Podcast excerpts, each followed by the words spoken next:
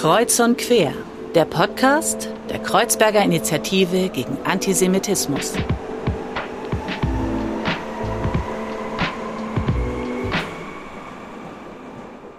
Hallo und herzlich willkommen zu einer neuen Folge von Kreuz und Quer. Mein Name ist Fadel und wie immer darf ich euch durch die heutige Folge begleiten.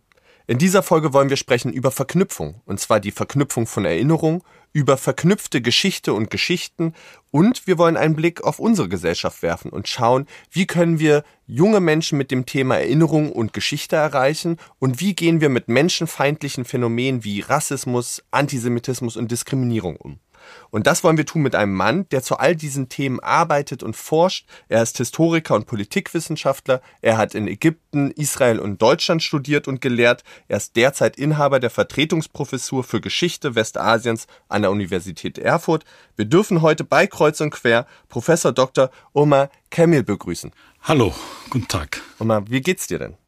Ah, mir geht's gut. Mir geht's gut. Ich, es geht mir immer gut, wenn ich in Berlin bin. Ach, das ist schön. Das ist schön. Das freut mich als Berliner total. Äh, äh, ähm, ich mag die Stadt auch sehr. Ich bin ja hier geboren. Äh, das höre ich sehr gerne. Und mal, ich möchte mit dir starten mit einem kleinen Zitat, was ich von dir gefunden habe. Sehr gerne. Ähm, und zwar ein Zitat zur Demokratie, über das ich in der Recherche total viel nachgedacht habe. Und äh, ich lese es einfach mal vor.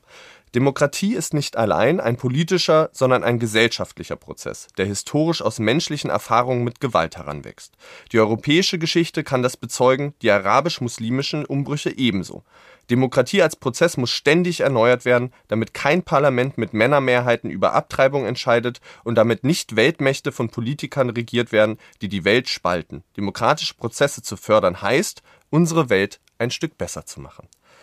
Und mal, als ich das gelesen habe, sind mir sofort Bilder in den Kopf gekommen, die wir gerade, glaube ich, tagtäglich sehen. Wir sehen Bilder, schreckliche Bilder der Gewalt aus der Ukraine. Wir nehmen aber auch heute an einem Tag auf, wo es beispielsweise wieder einen Anschlag an Schulen in den USA gab, äh, wo Waffengewalt ein präsentes Thema ist, wo wir aber auch äh, Erfahrungen mit Demokratie machen, wo Demokratie hinterfragt wird, wo angegriffen wird auf unsere Demokratie von verschiedenen Gruppierungen. Wie erlebst du gerade demokratische Prozesse und wo sind wir vielleicht in unserer Entwicklung, was Demokratie als Gesellschaften angeht? Mhm. Ähm, ja, das ist eine sehr gute Frage. Ähm, ich ich, ich habe äh, in, in dem Zitat, äh, was du vorgelesen hast, äh, habe ich dann von einem Prozess gesprochen. Mhm. Und wir werden natürlich nicht in einer Welt leben, die nur äh, von Frieden geprägt ist. Äh, ein Prozess bedeutet auch, dass es immer einen Kampf gibt. Und äh, unsere Aufgabe besteht darin, dass wir sozusagen trotz Kriege, äh, trotz Gewalt ähm, nicht die Hoffnung aufgeben und tun wir sozusagen das, was wir tun äh, möchten und das, wofür wir einfach äh, stehen, nämlich Zugänge und Auswege zu finden, wie können wir trotz dieser Kriege, trotz dieser Gewalt unser Leben so gestalten, dass es sozusagen eher sozusagen die positive Seite mhm. äh, prägt. Ich darf äh, dich hier erinnern, auch wenn wir Kriege führen, ja. am Ende muss eine politische Lösung geben. Mhm. Ähm, das lernen leider ähm, Politikerinnen nicht aus der Geschichte, aber es gibt mir Hoffnung, dass, ähm, dass, dass der politische Weg äh, dass ähm, äh, die Lösung ist, dass wir sozusagen immer, immer und immer wieder ständig äh, in einem Gespräch miteinander kommen. Hm und über dieses Gespräch miteinander kommen und auch vielleicht diesen Prozess für Demokratie wollen wir eben heute ja auch miteinander sprechen an verschiedenen Beispielen. Auch die Frage von, wie gehen wir in einer diversen Gesellschaft eben mit diesen Prozessen um. Aber, und das wissen unsere Zuhörerinnen, wir haben ja eine kleine Tradition in unserem Podcast. Und zwar bringen unsere Gäste immer Bücher mit, die sie besonders toll finden, die sie vielleicht auch bewegt haben, die sie aber auch mit Fragen hinterlassen haben. Und wir sind total gespannt, was du uns heute mitgebracht hast. Und ich darf zwei. Du Bücher. darfst auch gerne zwei. Okay, dann, ähm, äh, weil du gerade mich angesprochen hast im Thema äh, gesellschaftliche Prozesse und äh, Demokratisierung. Ich bin sehr beeindruckt von einem Buch äh, und von einem Autor vor allem. Äh, ich bin, ich bin äh, sehr beeindruckt von der jüdischen Geschichte. Mhm. Ich hoffe, ich, ich, ich komme heute dazu, ausführlich darüber zu reden. Äh, und im Rahmen meiner, meiner Begeisterung für diese jüdische, diasporische Geschichte habe ich ich ähm, äh, einen Autor kennengelernt, äh, Stefan Zweig. Mhm. Und äh, Stefan Zweig, äh, ich empfehle jedem Stefan Zweig, äh, jeder, der über Demokratie äh, was erfahren möchte, jeder über sozusagen gesellschaftliche Prozesse, insbesondere ein Buch von ihm, äh, was ist fantastisch finde, die Welt von gestern. Mhm. Ähm, ich bin so fasziniert von Stefan Zweig, weil Stefan Zweig verkörpert für mich sozusagen jüdisches Leben im Sinne von äh, diasporisches jüdisches Leben, ähm, ein Leben zwischen Wien, Berlin, äh, London, was eigentlich ein trauriges Ende bekommen hat äh, mit Selbstmord in Brasilien. Mhm. Aber im Nachhinein haben wir festgestellt sozusagen, wie wertvoll seine Ansichten sind ist empfehlenswert, wirklich das Buch zu lesen. Das zum einen. Mhm. Zum anderen ein Thema, was mich immer sehr interessiert hat, ähm, nämlich die israelische Gesellschaft. Wir im arabischen Raum nehmen immer die israelische Gesellschaft vor dem Hintergrund des israelisch-palästinensischen Konfliktes. Ich habe, vielleicht kann ich mehr dazu später sagen, äh, ich habe mich irgendwann mal entschieden, Israel zu sehen äh, jenseits des Konfliktes, ja. äh, jenseits des israelisch-palästinensischen Konflikts. Ich wollte wissen, wie die Israelis ticken, wie sie ja. Israelis leben, wie sie Israelis denken. Und eine, ein, ein Zugang ist für mich immer die Literatur. Mhm. Und ich bin, äh, ich habe ähm, ein Buch gelesen von einem israelischen Autor, ich glaube der erste und der einzige israelische äh, Nobelpreisträger, mhm. ähm, Agnon. Äh, Agnon hat ein sehr schönes Buch geschrieben über, äh, im Hebräischen heißt das äh, Itmol Shel Shom, vorgestern gestern, vorgestern oder gestern, ja, gestern, vorgestern. Es gibt äh, in, in deutscher Sprache, ja. einmal in Berlin erschienen, einmal in Frankfurt, auch sehr empfehlenswert, vor allem für Menschen, die einen religiösen Hintergrund haben, Menschen, die religiös sind. Agnon erzählt in diesem Roman von einem Juden, der aus äh, Osteuropa nach Israel geht, äh, mit allen seinen Vorurteilen über Israel, weil er ist überzeugt, also als, als sogenannter Haridi, also ultraorthodoxer mhm. Jude, möchte gerne sozusagen nicht nach Israel gehen, ähm, sondern warten, bis der Messias kommt und die Juden retten. Aber aufgrund der, der, der Verfolgung in Osteuropa geht er doch nach Israel und es, äh, und es erzählt sozusagen das Leben von Menschen, die religiös geprägt sind und wie sie sozusagen in einem neuen, modernen äh, Gesellschaft äh, äh, äh leben. Und ich empfehle das Buch immer für ähm, ähm, äh, arabischsprachigen Jugendlichen, weil ich dann sehr viele Ähnlichkeiten äh, ähm, äh, zwischen aus der jüdischen Diaspora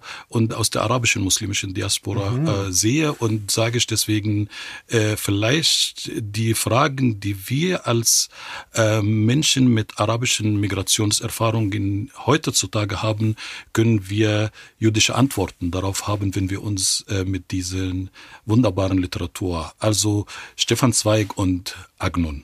Wenn du sagst, du empfiehlst das Jugendlichen, wie kommt das an? Also und wie, wie, wie nehmen die dann selber das Buch wahr? Hast du da Erfahrung gemacht? Ja, äh, äh, das ist ein Zugang äh, zum jüdischen arabischen äh, Beziehungen. Äh, unsere Bilder sind immer geprägt, wenn ja. wir über Juden und Araber von Palästina, Israel, Konflikt, ist Israel Apartheid, ist das Antisemitismus, hm. ist das äh, Zionismus? Das sind diese, diese große äh, Schlagworte. Und ich mit der Zeit sozusagen als Hochschullehrer habe ich dann gesucht andere äh, Wege. Und ich glaube, wenn wir uns unterhalten über Fragen wie Religion, über Fragen, die uns beschäftigen im Alltag allgemein, und zeige ich das, dass es sozusagen immer ein jüdisches Thema gewesen mm. war. Juden waren immer, das Wort diasporisch ist so jüdisch mm. äh, bis zum geht nicht mehr. Und äh, ich kann sozusagen aus der jüdischen Lebenswelt im europäischen Kontext und aus der jüdischen Geschichte sehr viele Beispiele äh, aus dem Alltag führen und zeige dann halt arabische Jugenden, dass eigentlich das sind die gleichen Fragen, äh, die sie heutzutage äh, beschäftigen und äh, und dann äh, versuche ich damit äh, dadurch sozusagen eine gewisse Normalität mhm. zu erreichen, dass wir äh, übereinander reden, äh, Juden als Juden und Araber, äh, nicht im Sinne von Feinde und nicht im Sinne von Dichotomien und Blöcke, sondern wirklich äh, von Menschen, die die gleiche Bedürfnisse haben. Die gleiche Erfahrungen machen und genau. eben da auch die Gemeinsamkeiten rauszuziehen und voneinander ja dann auch zu lernen quasi und von den Erfahrungen zu lernen und aufeinander aufzusetzen vielleicht.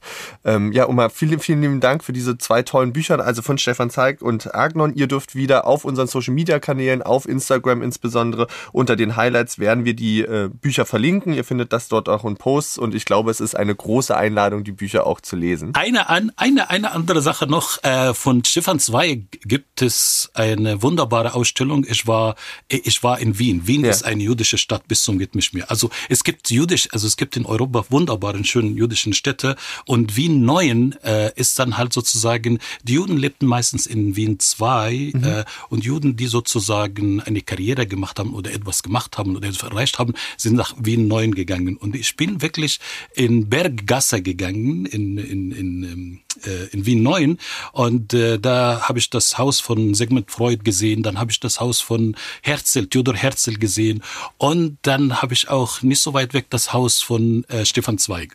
Und dann habe ich festgestellt, es gibt eine wunderbare Ausstellung von Stefan Zweig im Literaturmuseum in Wien mhm. äh, und die ist bis äh, September. Wenn die Zuhörer zufälligerweise in Wien, ja. dann müssen Sie unbedingt besuchen. Bis September ist die Ausstellung äh, im Literaturmuseum in Wien. Also kommen wir unserem Auftrag des Services total nach und wir können zwei Bücher empfehlen und noch eine Ausstellung zu Stefan Zweig. Ich glaube, da habt ihr, könnt ihr viel mitnehmen und äh, wenn ihr in Wien seid, dann sozusagen auch die Einladung, euch die Ausstellung dort anzugucken. Und mal, ich möchte gerne mit dir äh, ein Stück weit vielleicht bei dir in deiner Biografie auch starten, unser Gespräch. Ähm, du bist jetzt renommierter Wissenschaftler, hast dich, wie gesagt, mit vielen Themen auseinandergesetzt. Du bist aber in Ägypten aufgewachsen. Wie muss ich mir den jungen Omar Kamil denn vorstellen eigentlich? Äh, ähm, was hat dich interessiert? Was hat dich bewegt? Wo bist du aufgewachsen? Gut, äh, äh, äh, abgesehen von renommiert, man muss immer so bescheiden bleiben. Ja. Ähm, ich bin in Kairo geboren und aufgewachsen. Und äh, ich bin in Kairo geboren mit mehreren Narrativen. Mhm. Äh, in einem Narrativ in der Schule, äh, Juden sind unsere Feind. Mhm. Israel ist böse. Wie präsent war das? Das war sehr präsent in der Schule. Das war sehr, sehr präsent mhm. in der Schule. Ähm, und äh, sogar, dass der Lehrer immer gesagt hat, Israel Gott bewahre. Also so, bis heute sage ich immer noch Israel und dann Gott bewahre. Also so als etwas, was man eigentlich nicht aussprechen soll. Das war so ein Narrativ in der Schule und ähm, mein Vater hat mir einen völlig anderen Narrativ erzählt. Mhm. Mein Vater kam aus einer Welt, in dem Juden in Ägypten gelebt haben. Es gab eine große jüdische Community in Ägypten, über 70.000 Juden, die in Ägypten gelebt haben, äh, eine ägyptisch, eigentlich ägyptische Juden. Mhm. Und mein Vater hat mir erzählt, das ist einfach Unsinn, was du in der Schule lernst. Und ähm, äh, äh, Juden sind äh, genauso wie Muslime, genauso wie Christen. Es gibt Idioten und es gibt Gute und es gibt also diese Bilder, die du lernst in der Schule, sind völlig falsch. Und ich bin mit diesen zwei Narrativen groß geworden. Meine Mutter war in der Mitte und sagte äh, immer, ich, mu ich muss aufpassen, was ich in der Schule erzähle. Hm. Und äh, damit bin ich groß geworden und wollte gerne wissen, wer hat recht, mein Vater oder der Staat. Hm. Wann war das ungefähr? Äh, äh, in welchen Jahren? Das musste sozusagen äh, äh, Mitte der 70er Jahre, also Mitte der 70er Jahre musste ich dann halt also äh, so in meiner Kindheit mhm. äh, mhm. Und äh, ich hatte die Möglichkeit, äh, es war immer sozusagen in, in meinem Hintergrund, dieser mich zu beschäftigen mit, mhm. äh, mit Israel. Und äh, wir hatten in, in, in, in Kairo nach dem Friedensabkommen mit Israel, äh, äh, das musste Anfang der 80er Jahre genau. sein, ähm, gab es ein, eine, ein, eine Kultur, Kulturattaché, also mhm. vom der israelischen Botschaft. Und das war ähm, geleitet von einem herausragenden Deutschsprach, also Deutsch Israel, also deutsch-jüdische israelische äh, Professor äh, Gabriel Warburg. Äh, Dr. Gabi, äh, die Familie Warburg ist eine berühmte, bekannte Familie in, in Hamburg und äh, Dr. Gabi leitete das äh, Büro und ich habe ihm gesagt, ich möchte gerne ähm, in, in äh, äh, so mehr lernen über mhm. Israel, mehr lernen über über über diese über diese Welt und äh, und so hat sozusagen meine Beschäftigung angefangen mit äh, äh, mit Juden, mit jüdischer Geschichte. Ähm, das war für mich sozusagen also endlich mal das so kennenzulernen. Mhm. Und dann bin ich nach Israel gegangen, in der Tat, und äh, das war es war schrecklich. Also es war ja? ja, es war so die erste Nacht war für mich so schrecklich, weil Aber was hat so schrecklich gemacht? Äh, äh, all meine Vorstellungen, all meine Bilder, die dann halt irgendwie so, ähm, das sind meine Feinde. Mhm. Ähm, also man man entzaubert diese Bilder von heute auf morgen nicht. Ich hatte diese Neugier, ich bin angekommen und äh, ich war total aufgeregt. Also mhm. in dem Sinne war das so, also schrecklich im Sinne von, ich war wirklich sehr aufgeregt. Äh, was wenn diese Juden mit mir machen? Und äh, und wenn ich jetzt zurückblicke und sage ich dann halt wirklich, äh, es ist einfach lustig, weil ich fühle mich dann halt jetzt manchmal setze ich mich mit arabischen Freunden und wir unterhalten uns und sie fragen mich, wie fühlst du dich, wenn du in Tel Aviv bist? Dann sage ich ihm manchmal besser als in Kairo. Also, da, also aber die Bilder, die ich dann halt hatte, wirklich, ähm, es war nicht so einfach und äh, und in der Tat habe ich mich entschieden. Ähm, äh, die israelische Gesellschaft jenseits des Konfliktes ja. kennenzulernen. Weil wenn wir über den Konflikt reden, der Konflikt macht uns blind. Mhm. Wir sehen nur die Israelis als Soldaten. Mhm. Äh, die Israelis sehen die Araber als Hamas-Leute, mhm. Leute, die Israelis ins Meer werfen wollen, Leute, die Israel, schla die Israelis schlachten wollen. Mhm. Äh, das sind so diese Bilder, dieser, dieser Wahrnehmungen, die dann halt vorhanden sind. Und ich habe, ich hatte und ich habe ihm immer noch einen guten Freund, der mir gesagt hat, gesagt, okay, ähm, ähm, ich kenne eine verrückte Gruppe, äh, die haben ein Kibbutz. Äh, dieser Kibbutz ist in Harava, in, ähm, im Süden von Israel, in, äh, in der Nähe von Ilat. Mhm. Äh, Samar heißt das. Und äh, wenn du möchtest, kannst du gerne dort äh, hingehen und äh, sie werden dich gerne empfangen. Und ich fand die Idee eigentlich einfach fantastisch und äh, ich habe eine Familie dort kennengelernt. Ich kenne die Familie immer noch. Und ich bin hingegangen und ich bin in der Tat, äh, ich weiß nicht, ob man das sagen soll oder nicht, ähm, Mitglied in diesem Kibbutz mhm. geworden. Spannend, äh, ja. Ich war dann halt da und habe dann halt gelebt. Und es war für mich sozusagen mein Ausgangspunkt von dem Kibbutz aus, ähm, die israelische Gesellschaft kennenzulernen und dann halt immer wieder diese, diese andere Seite von Israel kennenzulernen. Weißt du, wenn du, wenn du in einer Gesellschaft lebst, ist es was völlig anderes, wenn, äh, als wenn du dann halt diese Gesellschaft nur besuchst. Ja, und auch von außen drauf blickst, immer permanent. Das ne? sowieso, ja. ja. Also wenn, wenn, wenn du die Gesellschaft äh, siehst und erlebst, du erlebst dann halt ihre Ängste. Ja. Du erlebst das, was sie bewegt. Und wenn man die Sprache auch lernt, ähm, ist dann halt dann, äh, ist es, es, es, es war, es war so es war immer, also Hebräisch war für mich immer so eine Sprache, die verdächtigt ist. Mhm. Äh, ich dachte immer, also irgendwas Hebräisch zu sehen, dann, dann heißt das wirklich das, was ich gelernt habe. Äh, Israel vom Nil zum, äh, zum Nil, vom Frat zum Nil oder Nil zum Frat oder Israel will uns zerstören oder Israel böse, irgend sowas mit der hebräischen Sprache. Und dann lernt man die Sprache und entdeckt, wie ähnlich die, mhm. wie ähnlich Arabisch und Hebräisch äh, äh, sind und wie ähnlich wirklich die Ausdrücke auch sind und äh, äh, die Gefühle sind sehr ähnlich. Aber das alles sozusagen, also diese Barrieren, ähm, es war einfach nicht leicht. Aber wenn man die Sprache lernt und die Israelis dann halt kennenlernt, dann, dann, dann ist das nicht. Ähm, und dieses, dieser Prozess von Kennenlernen, Israelis und Palästinenser leben Nachbarschaft. Ja. Also, aber, aber trennt beiden Welten ja. voneinander. Und, äh, und ich sage dann halt, beide wirklich müssen sich kennenlernen. Also man behauptet von außen, ja, ja, die leben im gleichen Land und so. Aber, aber, aber das sind wirklich ähm, äh, getrennte Welten, mhm. äh, so wie ich die äh, erlebt habe. Ähm, ähm, ja. Ja, spannend. Da, da habe ich ganz viele Fragen. Und ich will wirklich nochmal am Anfang ansetzen von die, bei dieser Neugier, weil klar, das hast du beschrieben, du hattest eine Neugier zu gucken, okay, was sind das für Menschen, wie leben die auch vielleicht, stimmen die Bilder, die ich da sozusagen auch in meinem Umfeld bekomme, stimmen die Bilder aus Schule, das sind ja auch Erfahrungen, die geprägt sind von Krieg und Auseinandersetzungen, Ägypten und Israel, die ja durchaus sozusagen äh, kriegerisch, da ging es um die Sinai-Halbinsel etc., äh, ähm, dann aber Ägypten als eines der ersten Länder, das ja einen Friedensvertrag mit Israel geschlossen hat aus der arabischen Welt.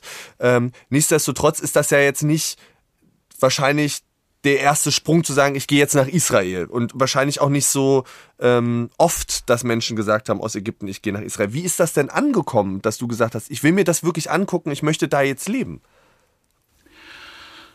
Äh, es kommt darauf an, bei wem, äh, wie das angekommen ist. Ähm, äh, es ist nicht so leicht. Es ist nicht so leicht, weil der ägyptische Staat möchte gerne alles kontrollieren. Der ägyptische Staat sieht auch nach dem Friedensabkommen mit Israel, dass es eine dass die Beziehung zu Israel ist eine äh, Angelegenheit des Staates. Mhm. Also der Staat bestimmt, was gemacht wird und was nicht. Äh, das zum einen. Zum anderen darf man auch etwas, was nicht vergessen. Nicht nur der ägyptische Staat möchte das kontrollieren. Es gibt eine, äh, ein, ein, eine Kluft äh, äh, eine, eine, und zwar wirtschaftlich. Äh, mhm. Israel ist im Vergleich zu Ägypten ein Land, äh, das Arbeitsmöglichkeit anbietet. Ja. Und ich glaube, wenn die Ägypter oder die Jordanier heutzutage die Grenze öffnen werden, dann werden sehr viele Leute ja, ja. nach Israel gehen, um, um zu arbeiten. Da spielt auch eine Rolle, dass sozusagen der Staat sich einmischt und das kontrolliert. In dieser Situation, so wirtschaftliche Situation, Sicherheitssituation, äh, will der Stadt kontrollieren alle Leute, die dann halt hingehen und das machen. Und ich war dann halt, äh, ich, ich war, ähm, ich wurde ständig dann halt äh, gefragt vom Sicherheitsbeamten auf der ägyptischen Seite, äh, was willst du in Israel machen? Ja. Also ich, ich, ich nehme an, sie haben mich äh, äh, kontrolliert oder so und äh, ich habe dann gemeint, ich will Israel einfach nur, ich will diese Gesellschaft verstehen. Und sie haben mir gesagt immer, wir verstehen alles. Und ich habe gesagt, wer sind wir? Ah, ja. Also ich gehöre nicht ja. zu diesem Wir. Also ich möchte selbst sozusagen ähm, ja, das ist dann, also es war immer so eine, eine, eine Frage der Zeit, in welcher Epoche ich bin. Äh, aber, aber es gab natürlich, es gab Leute, die, ähm, die auf Distanz zu mir gegangen sind. Mhm. Es gab Leute, die nicht mit mir reden wollten. Äh, es gab Leute, die sehr neugierig in meiner Umgebung waren und wollten gerne wissen, äh, wie die äh, Israelis sind. Und äh, und ich bereue das nicht. Also äh, manchmal, also hat man das Gefühl, dass man stigmatisiert ist, äh, aber ich habe so viele Erfahrungen gesammelt, als ich in äh, von durch meine Zeiten in Israel und ähm, das hat sich so entwickelt. Ich habe ähm, äh, ich habe äh, an der Hebrew University äh, meinen äh, Lehrer äh, den Diener vertreten mhm. in, an der an der Hebräischen Universität äh, und habe in der Haifa Universität auch gelehrt. Ähm, ich habe äh, Erfahrungen gesammelt, die das ist nicht irgendwie so, das äh, das ist weg. Also ich ist immer noch, worauf ich dann halt etwas, worauf ich dann halt zurückgreifen kann. Mhm. Äh, diese Erfahrungen, die ich dann halt gesammelt habe. Ähm, äh, wenn die Zeiten zurückgehen, werde ich dann halt nochmal nach Israel gehen und äh, und noch mehr mich in, äh, intensiver mit Israel äh, beschäftigen. Aber man merkt, glaube ich, dich hat das total geprägt und dich hat das auch für deine Arbeit total geprägt. Gerade die Frage, wie sehen wir vielleicht auch Gesellschaften? Wie stelle ich mir selber auch Frage, wie setze ich mich mit Gesellschaften auch auseinander? Nehme ich eben das Bild, was ich sozusagen als Sozialisation bekomme oder stelle ich mir selber Fragen und gehe kritisch vielleicht auch an Bilder ran und, und, und setze mich mit denen auseinander? Ähm, Du hast, und, und, und das passt vielleicht ganz gut dazu, auch nochmal zu dieser Frage von arabisch, jüdisch, muslimisch. Du hast ein sehr spannendes Forschungsprojekt gemacht, und zwar ein Forschungsprojekt zum Umgang und der Rezeption von arabischen Intellektuellen mit dem Holocaust, was ja sozusagen auch ein großes Thema ist. Ähm, wie wird denn der Holocaust in der arabischen Welt gesehen und gelesen? Welchen Umgang gibt es denn damit? Gibt es da eine Form von Erinnerung, Aufarbeitung, Auseinandersetzung? Ähm grundsätzlich, es gibt keine Auseinandersetzung mit dem Holocaust mhm. im arabischen Raum. Es gibt einzelne Ausnahmen, aber grundsätzlich gibt es keine Auseinandersetzung, äh, äh, keine Auseinandersetzung, keine wissenschaftliche Auseinandersetzung im Sinne von, dass man äh, sich mit dem Thema auseinandersetzt. Das zum einen. Zum anderen, alles, was jüdisch, alles, was mit, was sozusagen mit jüdischer Geschichte, mit Juden, mit Israel in Verbindung gebracht wird, äh, wird mit, äh, wird verdächtigt, wird mhm. verdächtigt wahrgenommen. Mhm. Ja, ähm, daher wird dann halt so die erste Frage, warum machst du das? Mhm. Ist das auch heute noch so oder? Äh, heute wird das ergänzt mit einem Aspekt, was sehr wichtig ist: Neugier. Ah, okay. Heute, also, also ist es ist, äh, also zumindest sozusagen, ja, warum machst du das? Wieso mhm. machst du das? Äh, und oder oder oder oder dann halt, wenn irgendwas über jüdische Geschichte gibt, dann dann werde ich angerufen. Also okay. du, du, bist ja zuständig für Juden. Ja. Ich war vor drei Monaten, glaube ich, vor drei Monaten, Anfang des Jahres, ja, im Dezember, in Libyen. Mhm. Ich habe eine Einladung bekommen in Libyen, um über ähm, äh, Juden in Libyen zu reden. Mhm. Und, äh, und ich, war, ich, ich war natürlich sehr glücklich, dass ich diese Einladung bekommen habe. Aber ich habe dann gesagt, trotz dieser Verdächtigung und trotz dieser Skepsis mir gegenüber gibt es eine gewisse Anerkennung, dass sie dann halt, wenn sie ein Erfahr also Informationen über jüdisches Thema wollen, ähm, dann rufen sie mich an. Und ich war in der Tat in, in, in, in Benghazi in, an der Uni und habe einen Vortrag gehalten über äh, jüdisches Leben in, in, in Libyen. Ähm, und heutzutage merke ich dann halt, dass es äh, die Erfahrung, die ich gemacht habe als Student, wird ergänzt heutzutage mit Neugier. Die mhm. Leute sind neugierig. Die Leu viele Leute haben es satt, diese ideologische Erziehungen, die wir bekommen haben, äh, die möchten sie nicht mehr, sondern es gibt wirklich Neugier. Diese mhm. Neugier zeigt sich zum Beispiel, es gibt unzählige ähm, äh, Romane äh, von Muslime, von Christen, also von Bewohnern der Religion, die nicht jüdisch sind, äh, über, über jüdische Themen. Also jüdische Themen sind sehr beliebt. Ähm, ich habe, ich habe, ich versuche immer sozusagen Zugänge. Und ich habe in dem Zusammenhang eine Facebook-Gruppe, ich versuche jung zu bleiben, und habe eine Facebook-Gruppe gegründet über ähm, Juden in Ägypten, Ägypten äh, The Jews of Egypt. Ja. Äh, die hat äh, knapp 11.000 oh, wow. äh, Mitglieder. Also es ist wirklich erstaunlich, dass die Leute sozusagen so neugierig sind und ich versuche äh, in dieser Gruppe äh, jüdisches Leben in Ägypten zu präsentieren auf eine neue Art und mhm. Weise und merke dann halt, mm. wie interessiert die Leute sind. Also diese Neugier darf man nicht unterschätzen. Das ist ganz spannend, weil das natürlich auch ein Ansatz der Kiga ist, beispielsweise eben ähm, mit diesem Bild zu brechen, es gibt die einen Jüdinnen und Juden, sondern jüdisches Leben ist unglaublich vielfältig, unglaublich kulturell auch vielfältig, breit, divers. Ähm, wir machen ja diese Ausstellung beispielsweise Lechaim, ähm, äh, wo eben genau das zum Thema wird, ne? wo sozusagen verschiedene Perspektiven von jüdischen Menschen, aber auch nicht jüdischen Menschen auf diese Gesellschaft, auf Judentum, auf eben auch den kulturellen Vielfalt gelegt wird. Deswegen ist das total spannend. Ähm, heißt das aber auch vielleicht, in den Gesellschaften entsteht ein neuer Blick drauf, dass jüdisches Leben Teil dieser Gesellschaften ist und nicht so exkludiert wird und weggeschoben wird? Ja, äh, ja, sehr. Äh, und zwar äh, und zwar mit der Frage verbunden, warum haben wir gelernt, dass Juden was Fremdes ist. Mhm. Weil, weil äh, jüdisches Leben äh, war ein Bestandteil von Ägypten. Genau, jüdisches ja. Leben war ein Bestandteil von Libyen. Jüdisches ja. Leben war ein Bestandteil in, von, von der libanesischen äh, Gesellschaft. Wenn man sich damit auseinandersetzt, es gibt junge Menschen, die dann halt gerne mischen, gerne wissen möchten, ähm, Wer waren diese Leute?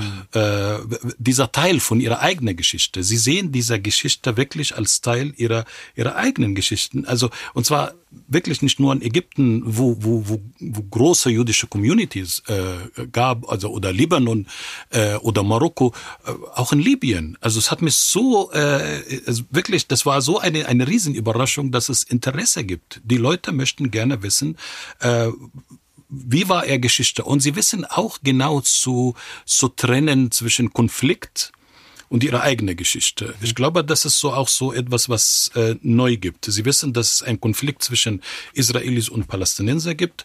Äh, aber sie wissen auch, dass es so dieser jüdisches Leben ist ein Bestandteil von ihrem von ihrer eigenen Geschichte. Und da gibt es äh, großes Interesse. Also bedeutet das, dass der Konflikt vielleicht seine Wirkmächtigkeit im Hinblick der Auseinandersetzung mit der eigenen Gesellschaft, sei es die libysche, die libanesische, im Hinblick auf wie haben Musliminnen, Christinnen, Jüdinnen zusammengelebt, verliert? Also dass wirklich eher die Frage ist, was ist eigentlich unsere Geschichte?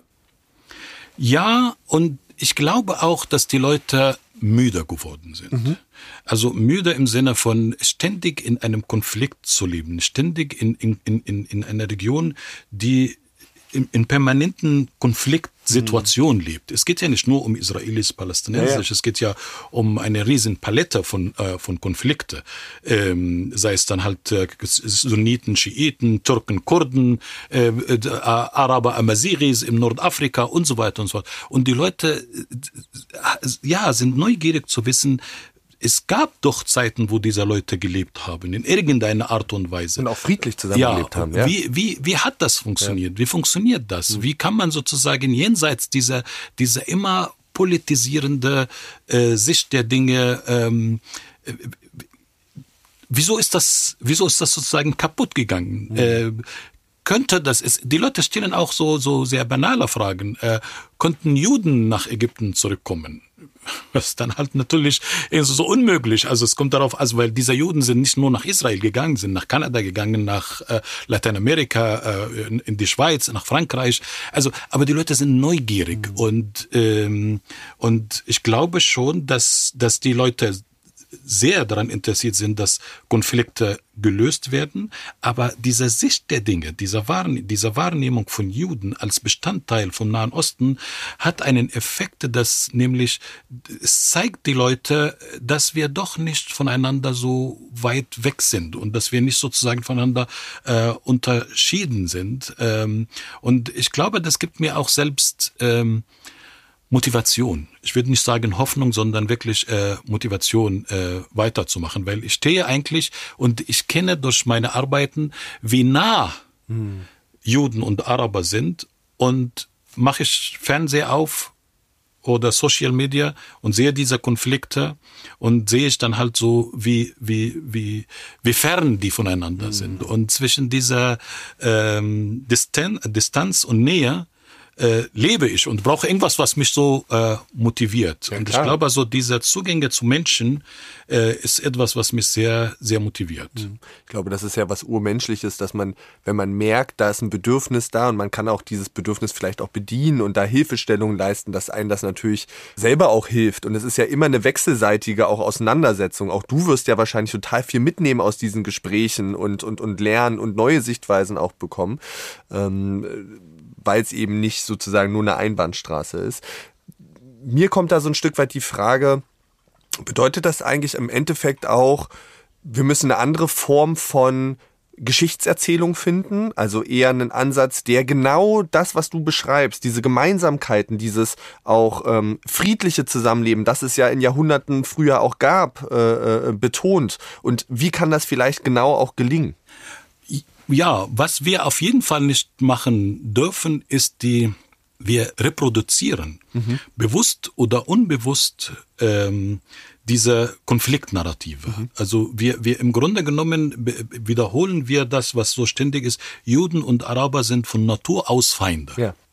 Ja, das ist unser Blick auf ja. diese auf dieser Konflikt. Äh, und wenn wir das brechen und versuchen wir sozusagen zu sehen, ähm, gerade in Deutschland, in einem Land, was äh, zunehmend äh, ähm, divers wird, äh, zunehmend sozusagen äh, transkulturell ist, gibt, haben wir eine Riesenmöglichkeit zu sehen, wie können wir jüdische und islamische Geschichte und Geschichtserfahrungen neu interpretieren, und zwar transkulturell neu interpretieren. Und, und, und zwar nicht sozusagen in einem nationalen oder religiösen Referenzrahmen, sondern in einem Raum, wo Menschen unterschiedliche Kulturen äh, existieren. Und das ist Deutschland von heute.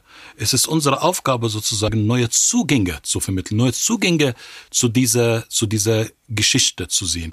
Und zwar nicht, dass wir den Konflikt übersehen und äh, äh, und und und und Narrative suchen, ähm, äh, die, äh, wie die friedlich zusammen gelebt haben. Nein, wir wir machen sowohl als auch. Wir wir wir gucken sozusagen, wie kam es dazu, dass diese Menschen zusammen gelebt haben, Juden und Araber. Äh, zum anderen äh, wie gehen wir, wie thematisieren wir Konflikte? Wie reden wir über Konflikte? Reden wir über Konflikte, damit wir Konflikte reproduzieren? Mhm. Oder reden wir sozusagen Konfl äh, über Konflikte, damit wir diese Konflikte thematisieren und Lösungsansätze in einem transkulturellen, in einem diversen Gesellschaft äh, zu, zu sehen oder so ähm, äh, Lösungsansätze zu formulieren? Hast du da ein Best-Practice-Beispiel, wo das besonders gut dir oder vielleicht anderen gelungen ist? Ich habe sehr viele Beispiele. Ich weiß, ähm, ja, ähm, ich finde äh, äh, zu reden bei, also ich, ich gebe ein, ein Beispiel äh, dieser Diskussion, die wir immer wieder in Deutschland erleben, ähm, Antisemitismus. Mhm. Äh, äh, das ist so ein Thema, äh, äh, wo ich dann halt mich fragen, mein Gott, wir, wir reproduzieren Vorurteile mhm. äh, in, in, der Art und Weise, wie wir über Antisemitismus hier reden. Ähm, und das Thema ist sehr sensibel, weil, weil mit dem Thema Antisemitismus bewegen wir uns in einem, in einer, in einer Überschneidungszone jüdische, europäische, ähm, arabische, äh, islamische und israelisch-jüdische Geschichte und Geschichtserfahrungen.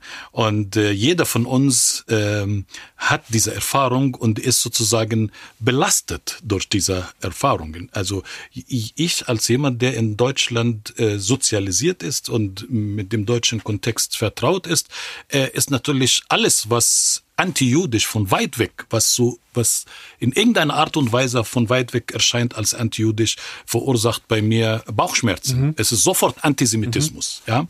Und äh, jemand, der aus einem israelisch-palästin oder aus einem palästinensischen Kontext kommt, sieht diese Israelis, sieht diese Juden, die unsere Opfer in Deutschland waren, äh, als sozusagen die Soldaten, mhm. als die als eine als eine äh, Besatzungsmacht äh, und, und und und und und in dieser Konstellation scheinen wir oder tendieren wir dazu, ähm, äh, äh, Narrativ, unsere eigenen Narrativen zu reproduzieren. Äh, wir sagen, Nee, äh, alles, was ähm, äh, anti-israelisch, antisemitisch, also wir, wir verwechseln immer diese mhm. äh, Begriffe mit, also miteinander, wenn wir, wenn wir darüber reden. Und ähm, und ich sage, dass das, was wir brauchen, ist dann halt nicht zu sehen, äh, ist der Islam antisemitisch oder nicht? Also wir streiten darüber. Es gibt so eine lange, wirklich inzwischen eine Tradition. Die einen sagen, der Islam ist antisemitisch, die anderen sagen, der Islam ist nicht antisemitisch. Äh, ich gehe, ich gehe, ich gehe weiter und sage ich, äh, es gibt eine Tendenz heutzutage zu sagen, ähm, ja, ähm, wir Deutsche haben eine lange Tradition mit Antisemitismus und äh, ist da, dass, dass wir dürfen diese Tradition nicht projizieren auf die ähm, muslimischen äh, Migranten und Migrantinnen, mhm. äh, damit wir uns sozusagen mhm. selbst äh, mhm. beruhigen. Äh, das sind alle Diskurse, die vorhanden sind. Ja, ja. Diese Diskurse haben einen gemeinsamen Nenner. Sie reproduzieren wirklich mhm. Vorurteile. Sie, mhm. sie, sie zielen nicht auf eine, auf eine Lösung. Aber es sagt dann halt ähm, in, in meiner Überlegungen, wenn wir in einem transkulturellen Gesellschaft leben, brauchen wir transkulturelle Ansätze.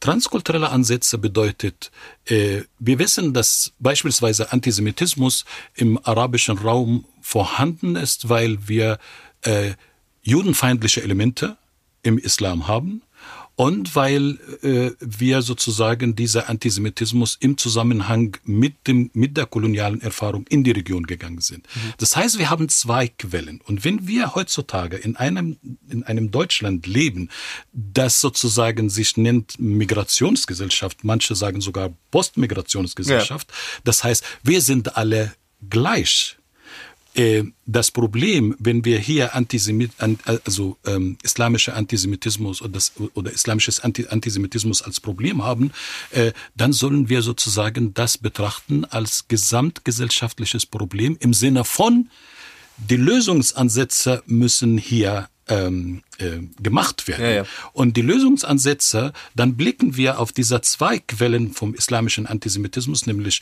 judenfeindliche Elemente im Islam, und thematisieren Mhm. wir das.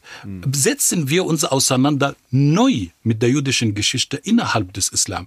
Dafür haben wir sozusagen Lehrstühle, dafür haben wir islamische Theologie. Wofür haben wir das? Wir haben das sozusagen, damit wir genau diese problematische Geschichte von Juden und Muslimen oder diese problematische Elemente von Juden und Muslimen, äh, die können wir sozusagen neu interpretieren. Äh, das zum einen. Zum anderen sollten wir die zweite Quelle äh, antisemitische Vorstellungen, die sozusagen als Import in die Region gekommen sind mit dem Kolonialismus, äh, das können wir tun in Deutschland, indem wir uns äh, Antisemitismus und Kolonialismus thematisieren. Und zwar jenseits von Konflikt und Analogie, von Konflikt und Vergleiche.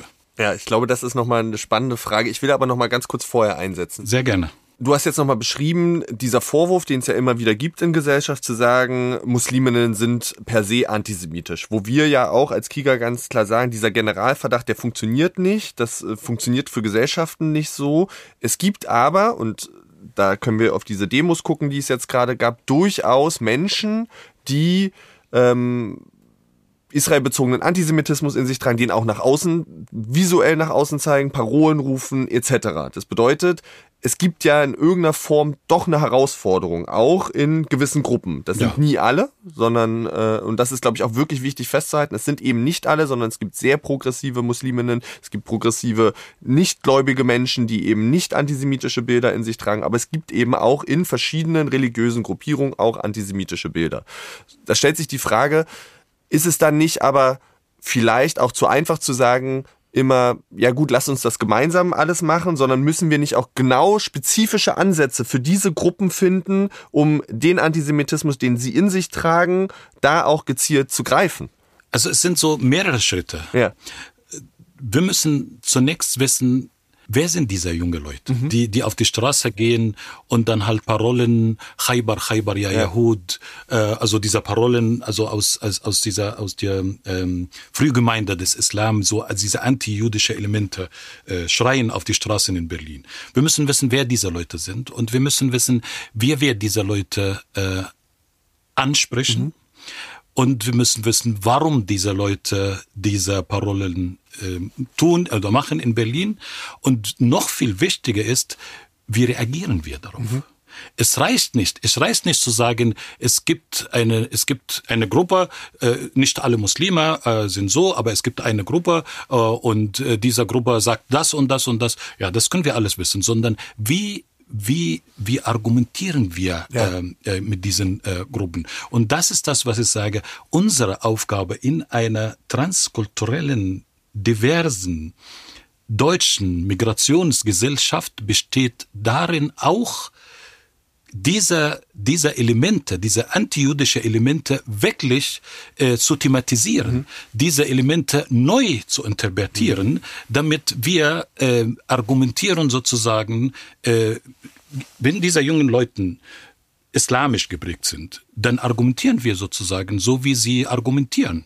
Also es, es, es, wir müssen eine gemeinsame Sprache finden, weil Ja. wir alle, die sich mit dem Antisemitismus beschäftigen in Deutschland, haben ein Ziel. Ich nehme an, alle, alle sozusagen Menschen, die einen demokratischen Hintergrund haben, haben ein Ziel, nämlich äh, Antisemitismus zu bekämpfen. Ich will Antisemitismus bekämpfen.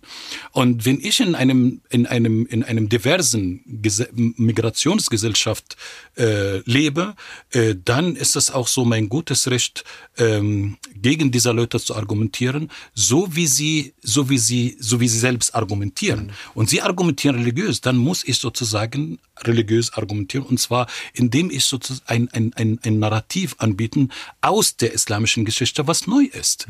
Unsere Aufgabe, ich, ich wiederhole das nochmal, wir haben hier Lehrstühle, die, die deren Aufgaben daran besteht, islamische Geschichte äh, zu vermitteln in einem äh, Migrationsgesellschaft, in einem modernen deutschen Migrationsgesellschaft. Dazu gehört, was ich sehr vermisse, jüdische Geschichte. Jüdische mhm. Geschichte ist sehr wichtig. Jüdische Geschichte ist ein, ist ein, ist ein Teil von der islamischen Geschichte und wir dürfen die nicht sozusagen äh, interpretieren nach Lust und Laune von äh, religiösen islamistischen äh, Gruppen, sondern ist das sozusagen äh, unser Werk. Und ich, ich, ich tue das in meinen Lehrveranstaltungen. Ich tue das in Veranstaltungen mit, mit Schülerinnen und Schüler ähm, muslimische äh, Erfahrungen und sehe, wie wichtig das ist, in dem Moment, wo ich dann halt mit denen sozusagen dieser religiöse Diskurs ähm, spreche, religiös kritisch. Mhm. Also nicht religiös Tradition, traditionell, sondern wirklich religiös äh, äh, kritisch. Also lange Rede, kurzer Sinn. Ja, wir müssen wissen, wer diese Leute sind. Warum sagen sie das? Und wichtig ist zu wissen, wie argumentieren wir mhm. mhm. dagegen. Und, und, und gleichzeitig, und das ist ja auch das, was wir eben sagen, uns gleichzeitig aber auch den Jugendlichen und den jungen Menschen Raum zu geben für ihre eigenen Narrative und ihre eigenen Erfahrungen. Das ist ja quasi diese zweite Säule, die du ja auch beschreibst, die Frage von Kolonialerfahrung, von Diskriminierung, von Ausgrenzung etc., dem auch Raum zu geben, weil nur so können wir natürlich auch andocken. Das bedeutet aber nicht im Umkehrschluss, und ich glaube, das ist auch wichtig, ähm, antisemitische Aussagen nicht als diese auch zu markieren, sondern trotzdem dann aber in den Austausch zu gehen, in, in, in auch die Kritik zu gehen, in, in die Aushandlung zu gehen, aber eben auch die Jugendlichen und da sind wir jetzt gerade bei jungen Menschen sozusagen gelandet, sind eben nicht nur junge Menschen, aber das ist vielleicht das Beispiel, trotzdem ernst zu nehmen und ihnen auch Raum zu geben, darüber zu sprechen. Und das leitet mich so ein Stück weit vielleicht auch über zu dem anderen Thema, was du gesagt hast. Wir leben in einer diversen Gesellschaft, die eben unterschiedliche Lebenswelten in sich vereint, die vereint unterschiedliche auch Erfahrungswelten, aber auch Erinnerungskulturen in sich. Und da ist eben die Frage, das hattest du jetzt schon aufgeworfen, das ist eine ganz heiße Diskussion. Die Frage von, können wir Kolonialerfahrung und Holocaust-Erfahrung nebeneinander stehen lassen, ohne in so einen Vergleich und ohne in Konkurrenzen zu kommen. Wie kann das denn gelingen? Indem wir, und mit wir meine ich äh, die Leute, die streiten und verschiedene Ansätze haben, indem wir den äh, kühlen Kopf bewahren. Mhm. Und äh, wir bewahren den kühlen Kopf, wenn wir uns bekennen, und ich glaube, wir bekennen uns alle zu dieser äh, äh, neuen Situation, in dem wir, in dem wir uns befinden. In dem Moment, wo wir sagen, wir sind eine Migrationsgesellschaft, in dem Moment, wo wir sagen, wir sind eine Postmigrationsgesellschaft, mhm. bekennen wir uns zu einer neuen Situation. Und diese neue Situation bedeutet, es kommen nicht zu uns Menschen, die wir integrieren, oder die wir empfangen, sondern äh, diese Menschen, die zu uns heute als Gäste kommen, sind die Deutsche von morgen. Und äh, diese Deutsche von morgen haben auch äh, die gleichen Rechte, die gleichen Teilhabe, genau. die gleiche Stimme. Ja, und sie sollten auch sozusagen äh, mit gestalten. Also wir sollten sozusagen auch unsere Narrative mitgestalten, unsere Erinnerungen mit, mit, mitgestalten. Das ist an, an sich dieser Situation leicht gesagt. Schwierig ist das, bedeutet das jetzt, verzichte ich auf meine Erinnerung? Ein Stück? Für eine neue Erinnerung? Äh, für eine Kolonialgeschichte. Also es, es, es, es gibt äh, diese Situation ist dann halt so so äh, es ist eine es ist immer so Transformationsprozesse bedeuten immer Unsicherheit. Mhm. Die Leute sind unsicher. Bedeutet das jetzt, jetzt verzichte auf Holocaust als, als meine Erinnerungsikone. Die für die deutsche Gesellschaft unglaublich wichtig ist, ja? Ja, also verzichte ich darauf. Ähm, oder, wie, oder wie geht's damit, wie, wie, wie geht's mhm. weiter? Und ich glaube, das ist eine Debatte, ich bin kein Freund von Schuldzuweisungen, aber das ist eine Debatte der, der aufnehmenden Gesellschaft, die Mehrheitsgesellschaft. Mhm. Also ich beobachte sozusagen diese Debatte von Antisemitismus und Kolonialismus oder von Holocaust und Kolonialismus, Erinnerung von Holocaust und Kolonialismus und merke, dass es immer sozusagen ein Thema, was die Kontrahenten von der Mehrheitsgesellschaft kommen und ich versuche zu sehen, was ist dann halt die Ansichten in, äh, von, von, von Menschen mit Migrationserfahrungen. Kommen Sie zu Wort, sprechen Sie über dieses Thema. Ja, also äh, es gibt es gibt in dieser es gibt in diesem Konflikt in diesem Streit die Idee beide beide Kontrahenten beider Positionen äh, die Befürworter von einer Erinnerung ausgehend vom Holocaust und die Einzigartigkeit des Holocaust und die anderen die bevorzugen, dass man sich öffnet gegenüber äh, Kolonialgeschichte. Beide argumentieren damit im Zusammenhang mit dem mit den Migranten, mhm. äh, zumal die Migranten Migrantinnen äh, unserer äh, Geschichte kennenlernen und daher den Holocaust. Oder wir müssen ihre eigene Geschichte, die Kolonialgeschichte berücksichtigen und deswegen muss das sozusagen ein Stück äh, integriert werden, unsere Erinnerung. Das heißt, beide Gruppen erkennen die Bedeutung von dieser Migrantinnen, aber die Migrantinnen kommen nicht zu Wort. Mhm. Äh, welche Bedeutung haben, hat, hat das Thema Erinnerung für sie? Und ich glaube, die, die Ansicht, soweit ich das beurteilen kann, bei migrantischen Stimmen, von Stimmen, die ich bis jetzt gesammelt habe, ist, ist völlig anders. Es geht ja nicht um entweder oder. Ja. Es geht vielmehr, äh, in welchem Zusammenhang kann ich Holocaust und Kolonialismus bringen? Kann ich, ein, äh, kann, kann sozusagen durch die Thematisierung von Kolonialismus den, den Holocaust verständlich gemacht werden? Kann ich dadurch sozusagen als Migrant die Holocaust, die Bedeutung des Holocaust mhm. verstehen? Äh, also es geht sozusagen um so dieser, dieser Wechselwirkung. Mhm. Das zum einen. Zum anderen äh, geht es auch um Anerkennung von Migranten. dass Migranten sind nicht eine Gruppe, die die die Streicheleinheit braucht oder Migranten sind nicht eine Gruppe, die die die integriert werden müssen, äh, die äh, Helfer von uns brauchen, sondern dass sie wirklich auch ihre eigene Meinung äh, formulieren und dass ihr dass dieser Meinung und in dem Zusammenhang finde ich die Arbeit von Kiga wunderbar, äh, dass dass dadurch Migrantinnen sozusagen zu Wort kommen. Mhm. Äh, ich glaube, ich glaube, äh, diese diese äh, Gereiztheit, die wir erleben in der Diskussion von Kolonialismus und ähm, Holocaust, Von Kolonialismus und Holocaust hat sehr viel damit zu tun, dass wir ganz am Anfang sind äh, von einer Diskussion. Und immer wenn wir am Anfang von einem Prozess äh, sind wir so gereizt. Äh, ich möchte, ich möchte dich missionieren mit meiner Meinung. Du möchtest das äh, umgekehrt. Aber deswegen sagte ich am Anfang, den kühlen Kopf bewahren und äh, weiter diskutieren und äh, versuchen immer sozusagen äh, nicht diskutieren im Sinne von entweder oder. Hm. sondern im Sinne von nein, wir sind in einer Gesellschaft, die wird neu, äh, die wir neu gestalten. Und wie erkennen wir uns gegenseitig und wie kann sozusagen Holocaust und Erinner also die Erinnerung an Holocaust und Kolonialismus so erreicht werden, so durchgeführt werden, äh, dass sowohl erinner, sowohl sozusagen an den Holocaust erinnert werden, äh, als auch an, an, an Kolonialismus. Ohne dieser Gedanke, äh, jetzt verschwindet der Holocaust. Das eine ist wichtiger als das andere. Genau, genau also ohne dieser Logik, ohne diese genau. Entweder-Oder-Logik. Ja. Ja.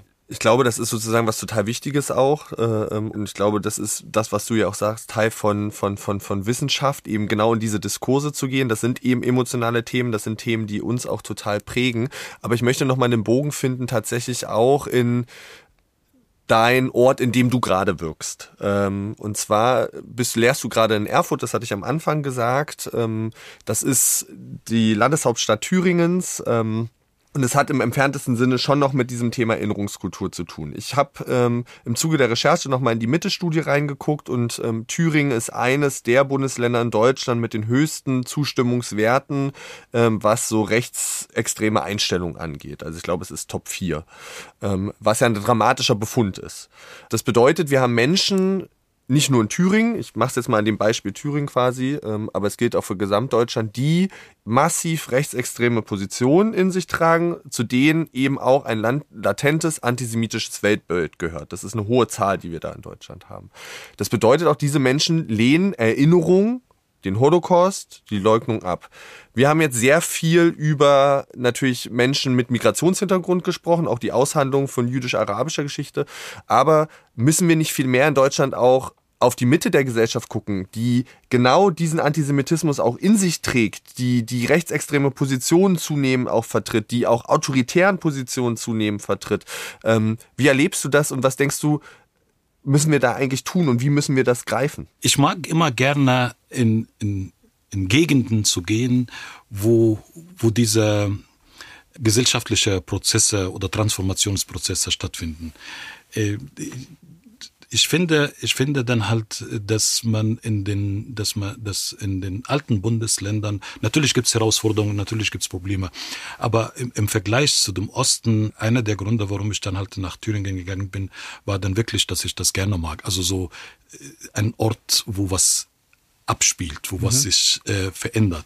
Und ähm, ich bedauere immer, wenn ich in, in Thüringen, in Erfurt, äh, eine, ich habe so eine Jahresvorlesung, organisiere eine Jahresvorlesung und lade Leute von außerhalb, die über jüdische Geschichte was machen, über islamische Geschichte was machen. Und dann bekomme ich dann halt immer so die Antwort, ach du Armer, äh, wie geht's dir in, in Thüringen? Und ich bin überhaupt nicht arm. Also ich hm. bin sehr froh, dass ich genau da lebe. Entscheidung, wo, ja. ja, genau, wo was sich so abspielt. Und äh, von, für, für meine Seite ich versuche immer sozusagen zu wirken in meiner Umgebung. Das stimmt. Antisemitismus muss bekämpft werden sozusagen oder muss zunächst wahrgenommen werden als gesamtgesellschaftliche Herausforderung. Und ich schockiere meine arabische Studierende, wenn ich dann halt, wenn sie zu mir kommen und sagen, wir möchten gerne über Antisemitismus in Syrien äh, arbeiten, sage ich, das ist da langweilig. Also da ist es äh, wie wäre es, wenn dann halt, äh, wenn du eine Arbeit machst über Antisemitismus in Thüringen? Mhm. Ähm, das ist transkulturell. Mhm. Transkulturell im Sinne von, ja, ich komme sozusagen aus Syrien oder ich komme aus dem Irak, beschäftige mich aber auch mit der Probleme in, in, in, der Gesellschaft, in Thüringen. Leben, ja. ja, und, und, und dadurch schaffe ich dann halt die ersten Schritte, den Zugang zu mhm. der, zu der, wirklich zu der Gesellschaft, in dem ich dann halt auch äh, lebe. Äh, ich habe einen Studenten, die arbeitet über Genderfragen und die macht äh, Genderfragen in Sachsen. Mhm. Ähm, ich glaube, das ist sozusagen, das ist der erste Schritt. Also ich brauche, ich bin immer jemand, der versucht, sich zu organisieren. Und der erste Schritt ist immer dann halt irgendwie so, dass wir als Menschen mit Migrationserfahrung uns damit auseinander äh, auseinandersetzen. So wachsen wir äh, zusammen zunächst. Und ja, zu deiner Frage, ich frage mich wirklich immer und immer wieder, wie kommt es dazu, dass wir in Deutschland mit diesem großen Tradition von Antisemitismus, dieser traurige jüdische Geschichte, äh, so wenn man so vom Antisemitismus ausgehend bis zum Holocaust, denkt man eigentlich nach dem Holocaust sollte in Deutschland gar kein Antisemitismus mehr geben. Aber ich lerne aus der Geschichte, das wird nicht so sein. Und ich glaube, das wird nicht so sein, weil ich glaube, es war Sartre, der das mal gesagt hat, Antisemitismus ist nicht eine Sache der Juden, ist sozusagen eine Sache von einer Wahrnehmung von Juden. Mhm. Also die, und solange Menschen eine, eine, eine schräge Wahrnehmung von Juden geben, wird Antisemitismus geben und das äh, jenseits von religiöser und äh, ähm, ethnischer Zugehörigkeiten, ob das jetzt Migranten oder Biodeutsche, das wird geben, aber genau das gibt mir sozusagen die Motivation, um äh, immer wieder dagegen zu kämpfen, immer wieder neue Wege zu finden, immer wieder neue Ansätze zu formulieren, äh, weil es ein Prozess ist. Mhm. Und, und, und ich glaube, es war Herzl, der das mal gesagt hat, äh, solange Juden und Deutsche gibt, wird auch Leute geben, die antisemitisch mhm. agieren. Äh, und wir können das ergänzen und sagen, ja, Herr Herzl wird Leute, die antisemitisch geben, aber wird auch Leute, die nicht aufgeben werden, diesen Antisemitismus zu bekämpfen. Hm.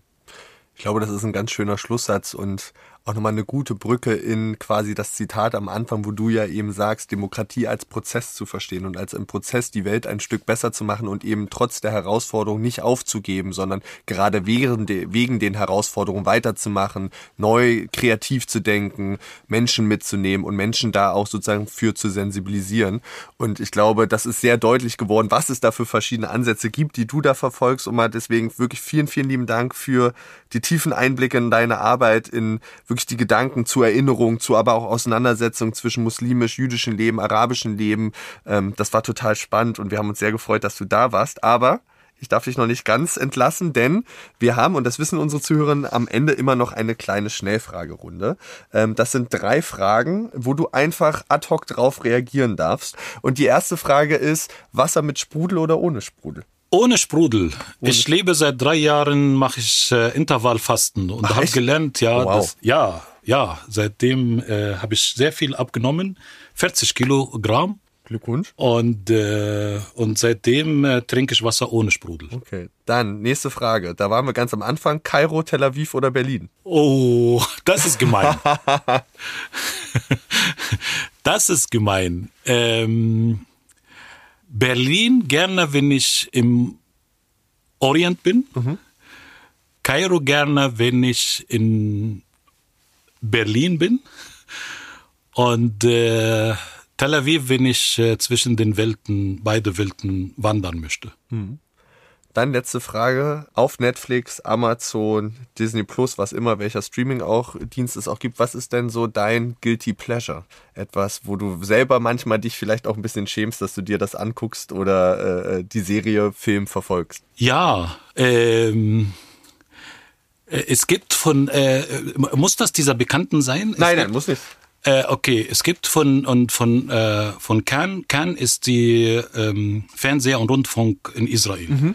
Äh, es gibt von Cannes äh, eine sehr schöne Internetseite äh, mit äh, Dokumentarfilmen, die sehr schön sind. Und äh, meine israelische intellektuelle Freunde ähm, äh, sagen, sollte man nicht machen. Aber ich gucke gerne sozusagen diese israelische Sachen, weil ich dadurch äh, sehr viel lerne über über Israel. Ich kann vielleicht äh, dir den Link schicken, mhm. ähm, dann kann man das äh, Beispiele zeigen. Super. Und äh, der Nachteil ist es halt, äh, was nicht ein Nachteil ist, ist in hebräischer Sprache.